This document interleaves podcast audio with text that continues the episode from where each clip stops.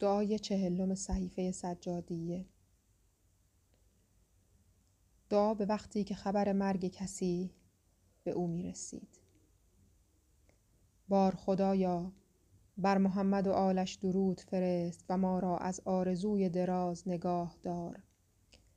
و آرزوها را با عمل راستین بر ما کوتاه کن. تا به پایان بردن ساعتی را از پی ساعتی و دریافتن روزی را به دنبال روزی و پیوستن نفسی را به نفسی و رسیدن گامی را به گامی آرزو نکنیم. و ما را از فریب آرزوها در سلامت دار و از بدیهایش در امان دار و مرگ را در برابر دیدگان ما مجسم کن و یادش را گهگاه در خاطر ما میار. بلکه همیشه به یاد آن باشیم.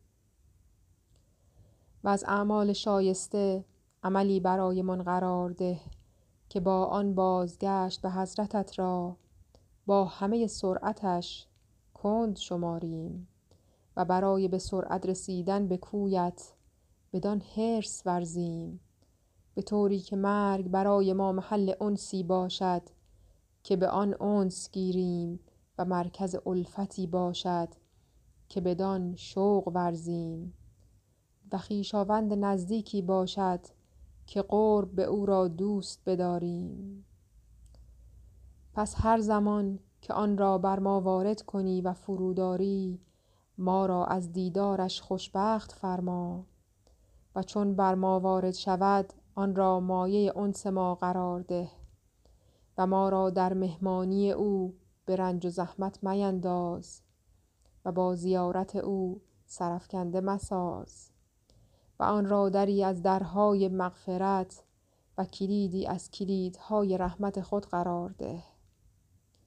ما را در جمع هدایت شدگانی بمیران که گمراه نگردند و فرمانبردارانی که اکراه به خود راه ندهند و تایبینی که گناه نکنند و بر گناه اصرار نورزند.